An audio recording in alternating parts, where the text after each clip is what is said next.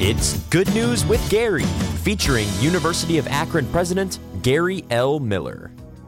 Hi, everyone. Here's some good news from the University of Akron. We're just a few weeks away from the first day of the fall semester, and I'm excited about a few upcoming events to mark the new school year and other momentous occasions. First, UA is hosting a kickoff event on Main Street in front of Lock 3. The event features live music, including a performance by Ohio's Pride the University of Akron Marching Band. There will also be free food, UA themed swag, vouchers for dinner in downtown Akron, and much more. Check out UA's online calendar for more details and watch Digest and Zip Mail for additional information. Then on Sunday, September 3rd, I have the honor of throwing out the first pitch at the Cleveland Guardians game during the University of Akron themed day at Progressive Field. If you purchase tickets through the special package section of the Guardians website, you'll receive a limited edition UA themed Guardians hat and access to the pregame reception at the park. You can also expect to see Zippy at the game. This event's been organized by UA's new student organization, the Sport Analytics and Business Association. Some proceeds go back to that group for future extracurricular programming, so please support UA at the game.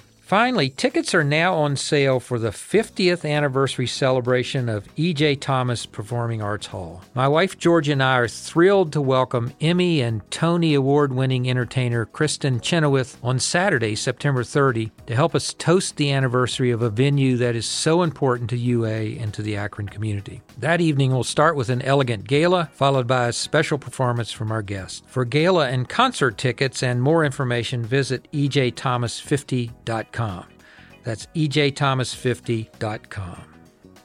All of these events are terrific ways to connect with our community, and we hope you can join us over the next few weeks. We're excited to welcome a new student representative to the UA Board of Trustees. Nicholas Campana, who is a sophomore majoring in political science, will serve as a student trustee for the next two years. We're always pleased to have a student representative to the board. Students bring a crucial perspective and gain important experience and insight that'll serve them well when they join boards in their communities. As an active member of the Tau Kappa Epsilon fraternity, Nicholas has held essential roles such as chief financial officer and vice president of philanthropy. He led the successful organization of the Clean Up Akron initiative, mobilizing undergraduate students to make a positive difference in the community. Nicholas, who's from Dayton, Ohio, fills the vacancy of Brooke Campbell, whose term ended earlier this summer. We're very excited to have Nicholas join us for our meeting in September and grateful for Brooke's dedicated service to UA.